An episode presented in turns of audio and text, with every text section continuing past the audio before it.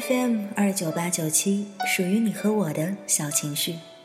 我是影子，我很好，你们呢？也许上一期节目真的是，嗯，时间蛮长的，在节目当中和各位一起分享到那样一个故事，每次我读的时候，嘴角都会不经意的上扬，而有的时候也会有一点觉得心酸。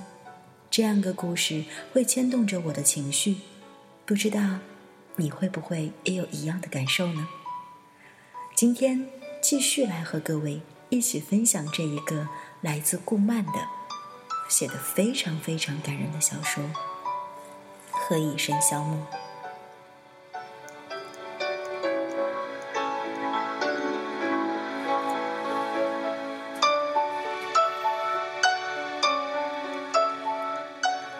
今天我们将会结束第一章，进入第二章，一起来听一听故事又会是什么样子的。木生站在卧室的镜子前，审视镜子里与他对视的女人。如果一头短发变成扎着的马尾，如果晒黑的皮肤。变得白折一些。如果还能毫无顾忌的笑得灿灿烂烂，或许最重要的是，如果眼睛里剪掉这七年多出来的沉郁，天张张扬的天真的脸，那么他就变成了初上大学刚认识何以琛的赵默笙了。何以琛，何以琛，何以琛，何以琛？以琛是怎么被他缠上的？他也不太清楚。以琛更是莫名其妙吧。反正那个时候他就追着他跑。直到有一次他受不了了，板着脸问赵默笙：“你为什么老是跟着我？”换成现在，他大概会羞愧的无地自容吧。然而那个时候，他是那么的不知羞，睁大眼睛问：“以琛，是你笨还是我笨？”哎，你这么聪明，一定是我笨了。我怎么这么失败，追了人家半天，都不知道我在干什么？犹记得以琛目瞪口呆，半天说不出话来。后来他提起这件事。曾好笑又好气地说：“他本来想用质问的口吻让他感到羞愧的，谁料到这世上居然有脸皮这么厚的小女子，反将了他一军。所以当时法律系的高材生迟迟反应过来后，居然只能结结巴巴地说：‘我，我我不准备在大学里找女朋友。’”那时候，他单纯的连借口都听不出，一鼓作气的问：“那我现在先排队，等你大学毕业了，可不可以有优先录取权呀？”面对这样毫不讲章法的对手，口若悬河的最佳辩手顿时滔滔，抛下一句：“有课。”就落荒而逃了。他当然没有就此气馁，可在他想到更好的办法之前，居然听到学校有人在传，法律系那个何以琛，听说有女朋友了，叫什么赵默笙，名字挺绕口的。他一听，几乎是飞快的跑到教室找到以琛，急忙澄清。谣言不是我传去出去的，你要相信我。以琛从书中抬起头，目光清明的说：“我知道。”你你怎么知道的？他傻傻的问。以琛神色自若的答道：“因为那是我传的。”这回终于换他瞠目结舌了。耳边是他在冷静的分析：“我考虑过了，如果三年后你注定是我的女朋友，我何不提早行使我的权利？那时候啊。”镜子里的人嘴角微微弯起，然而笑意还没有到达眼底，就已经收敛了。茫茫走到阳台上，看那月朗星稀。明天应该是个好天吧。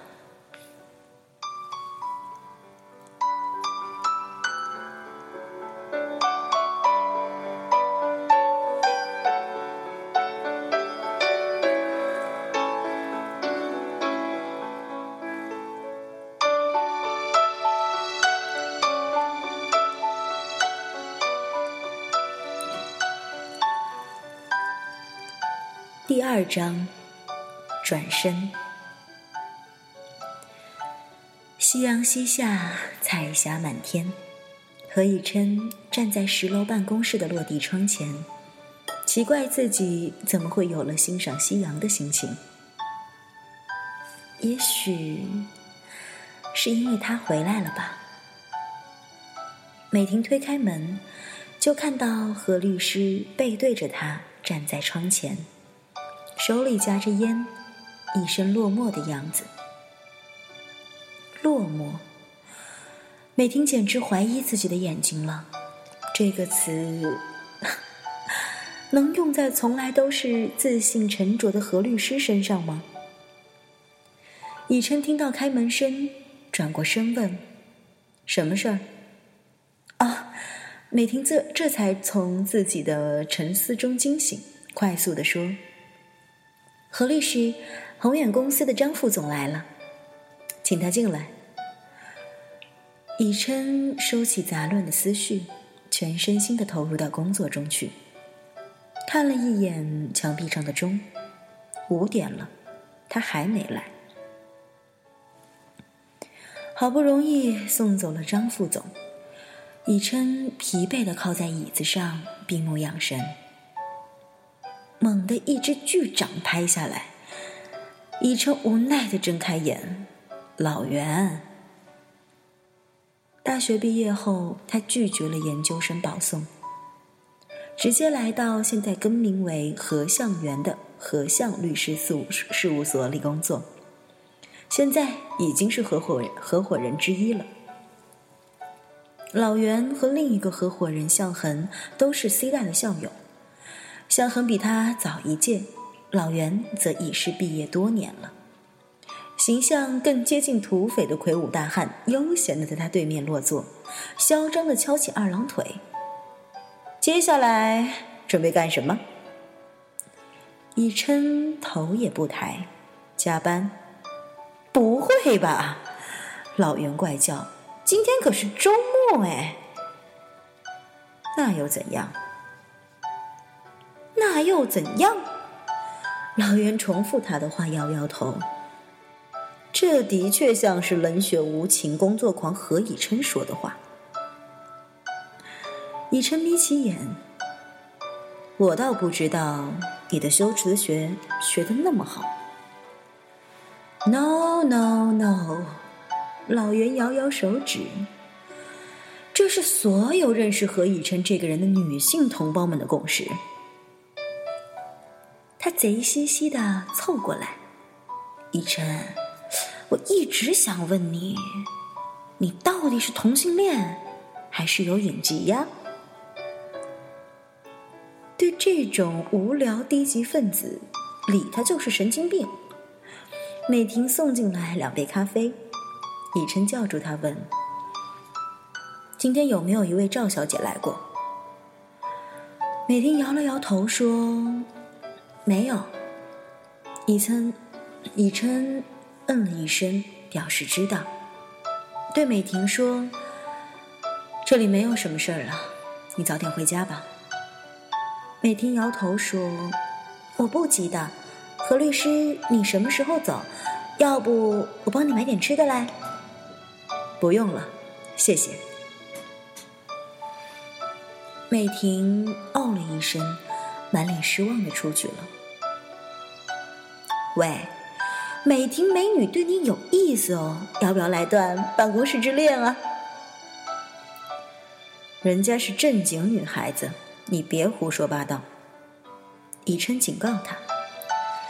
铁石心肠，老袁暗暗摇头。以琛对待女性的态度一向是周到有礼，从不越矩。这些年来，不知道有多少女人在何以琛这个名字下壮烈牺牲。也不能怪那些女人趋之若鹜。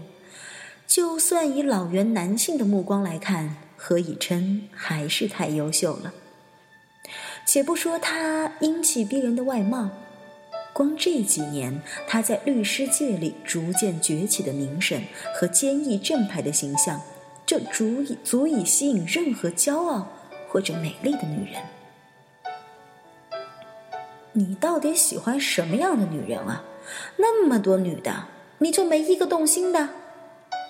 那个外籍的美女总监身材很辣哎，那个电视台的名主持，你们合作那么久，难道就没擦出点火花？还有咱们那个精明能干的同行同行许霹雳，我今天在法院遇到他，他还旁敲侧击的问起你呢。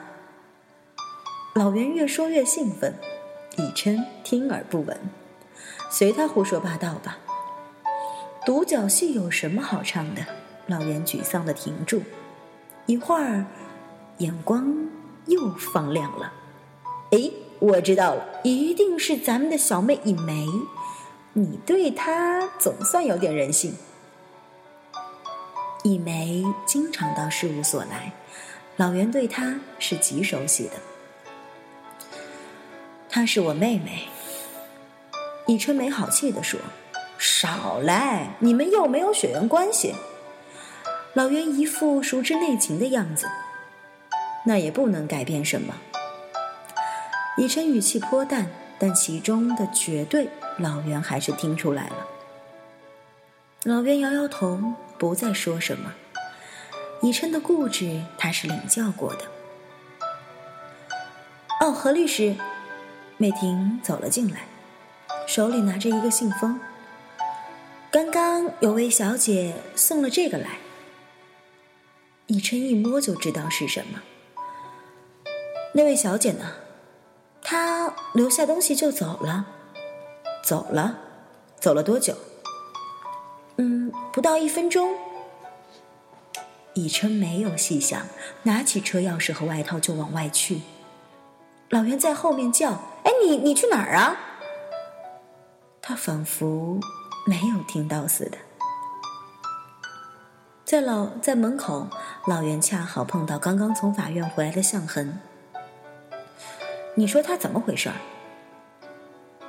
向恒看着他离去的方向，若有所思。我想我知道原因。你知道？哎，快说快说！刚刚我在楼下看到一个人，我以为我看错了。没想到真的是他，谁呀？您别卖关子了。老袁不耐烦地说：“你觉得以琛是一个怎么样的人？”向恒不问不答，反问：“冷静、理智、客观呀。”老袁中肯的评价道：“那这个人？”就是他的不冷静、不理智、不客观。老袁好奇心起，女的吧？对，他以前的女朋友。向恒虽然比以琛高一级，却是一个宿舍的，对以琛的过去很了解。女朋友？老袁一副听到天方夜谭的表情。有过女朋友？对呀，后来他女朋友因为去美国和以琛分手了。你是说，老袁瞪大眼睛，以琛被人甩了？对，而且是不辞而别。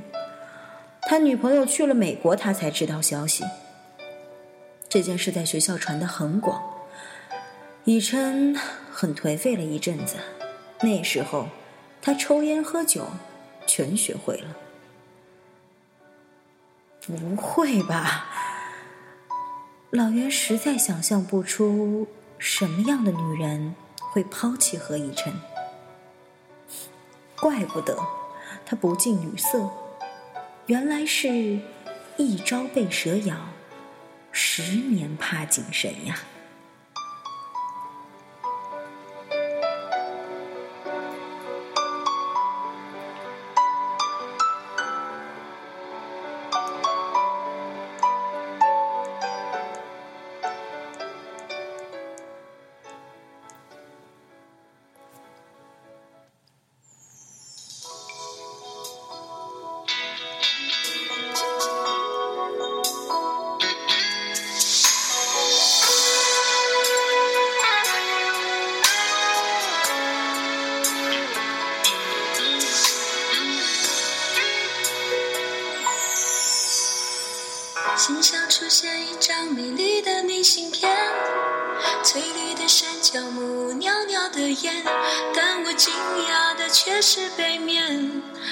熟悉的字迹竟已相隔多年。那一句话是你离开的玩笑话，搁在我心里灰尘堆成了塔，你就这样的拨开了它。在信箱前，我依旧是那个木偶，先等着你来啦。你说下辈子如果我还记得你，像是陷入催眠的指令，我又开始昏迷不醒。好吧，下辈子如果我还记得你。你的誓言可别忘记，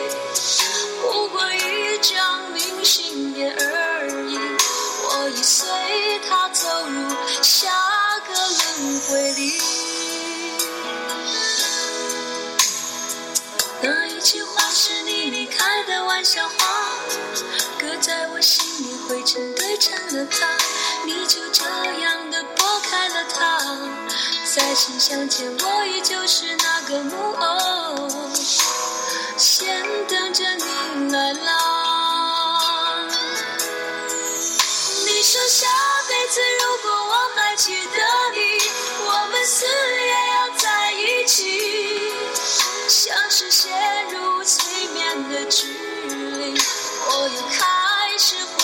息。好吧，下辈子如果我还记得你，你的誓言可别忘记，不过一张明信片而已，我已随它走入下个轮回里，